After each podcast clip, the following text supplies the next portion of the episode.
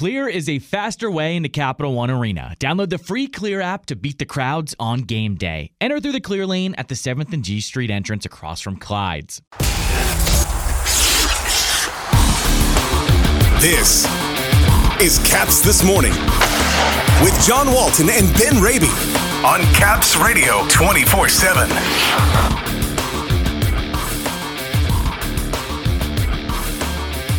The Bears fall in Game 1 to Rochester in the East Finals. Post-game reaction from head coach Todd Nelson and Aaron Ness. And Game 2 tomorrow as Hershey looks to tie the series. Good morning, everybody. Today is Wednesday, May 24th. Welcome to Caps This Morning here on Caps Radio 24-7, presented by Clear, the faster way into Capital One Arena. It was a rough start to the Eastern Conference Finals last night for the Hershey Bears, falling to the Rochester Americans 5-1 in Game 1 at Giant Center. The Americans lead the series 1-0 with Game 2 slated for tomorrow night.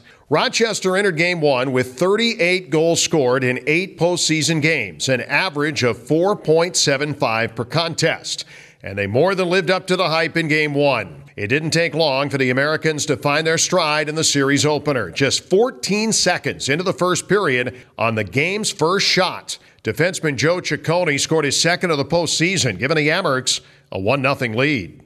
But Rochester in offensively. Ciccone scores!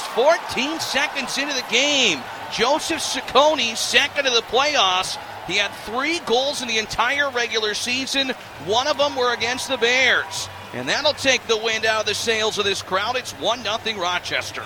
Midway through the period, Rochester increased the lead to 2-0. Going to the front of the net, Brett Murray potted his 4th of the playoffs, and Hershey was in a hole. Murray Davies along the right wing for Rochester. The net front, poked in by Murray. He scores. Brett Murray right in front's got his 4th of the playoffs.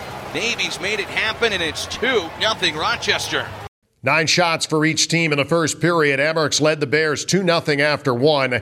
Not unfamiliar territory for Hershey this playoff year. Entering Game 1 last night, Hershey had trailed 3 times after 1 period, but in all 3, the Bears battled back to win. On this night, however, it wasn't meant to be. Early in the second period, another goal from a defenseman, this time a left-point shot from Matt Bartkowski. Less than 2 minutes into the second period, it was 3-0 Rochester. Kulik with it, right side half boards. Gets it on back left point. Bartkowski winds and fires, score!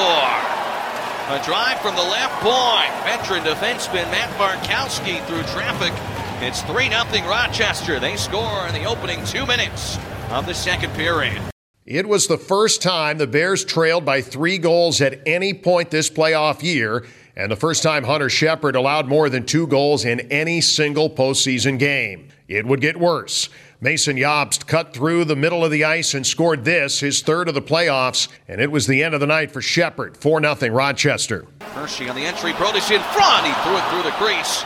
And wide of the goal, Alexi Protus, 7 points in the playoffs, missed that one.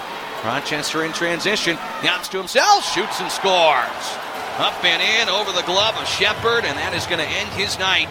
Todd Nelson's going to make a goaltending change. It's 4-0 Rochester, and Zach Fucale going to enter this game.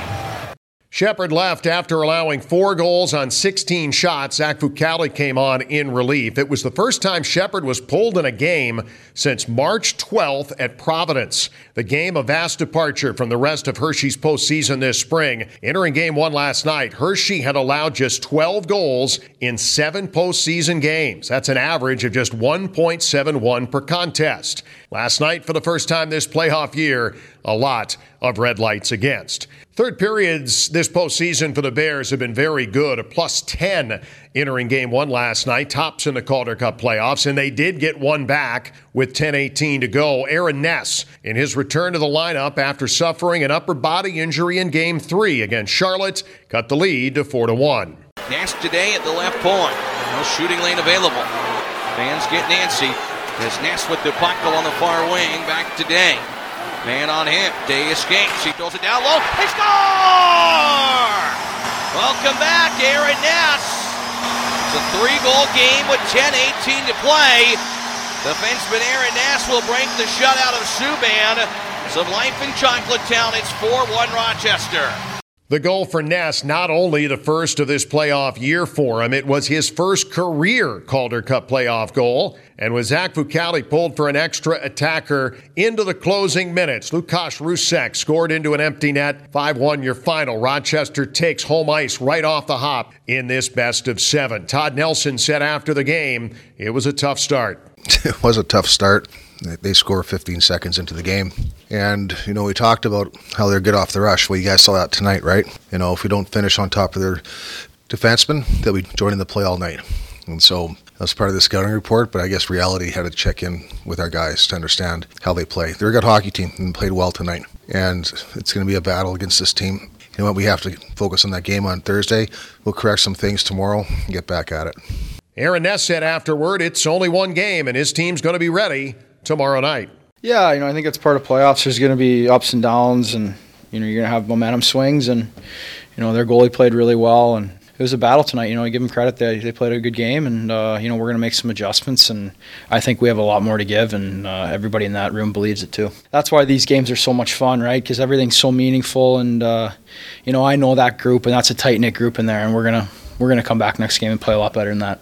The Bears were still without forward Michael Scarbosa in Game 1 last night. He led the Bears in scoring during the regular season. The Amherst and the Bears are meeting in the postseason for the first time in 23 years. It's the 8th time that the two longest-running franchises in the American Hockey League have met in a postseason series. Rochester in this round playing in the conference final for the first time since 2004, while Hershey is looking to advance to the Calder Cup final for the first time since 2016. It's the Bears and the Rochester Americans tomorrow in Game 2 of the Eastern Conference Finals. Coverage begins at 6:30. All games in the Calder Cup playoffs can be heard right here on Caps Radio 24-7, heard at CapsRadio247.com. Have a great Wednesday, everybody.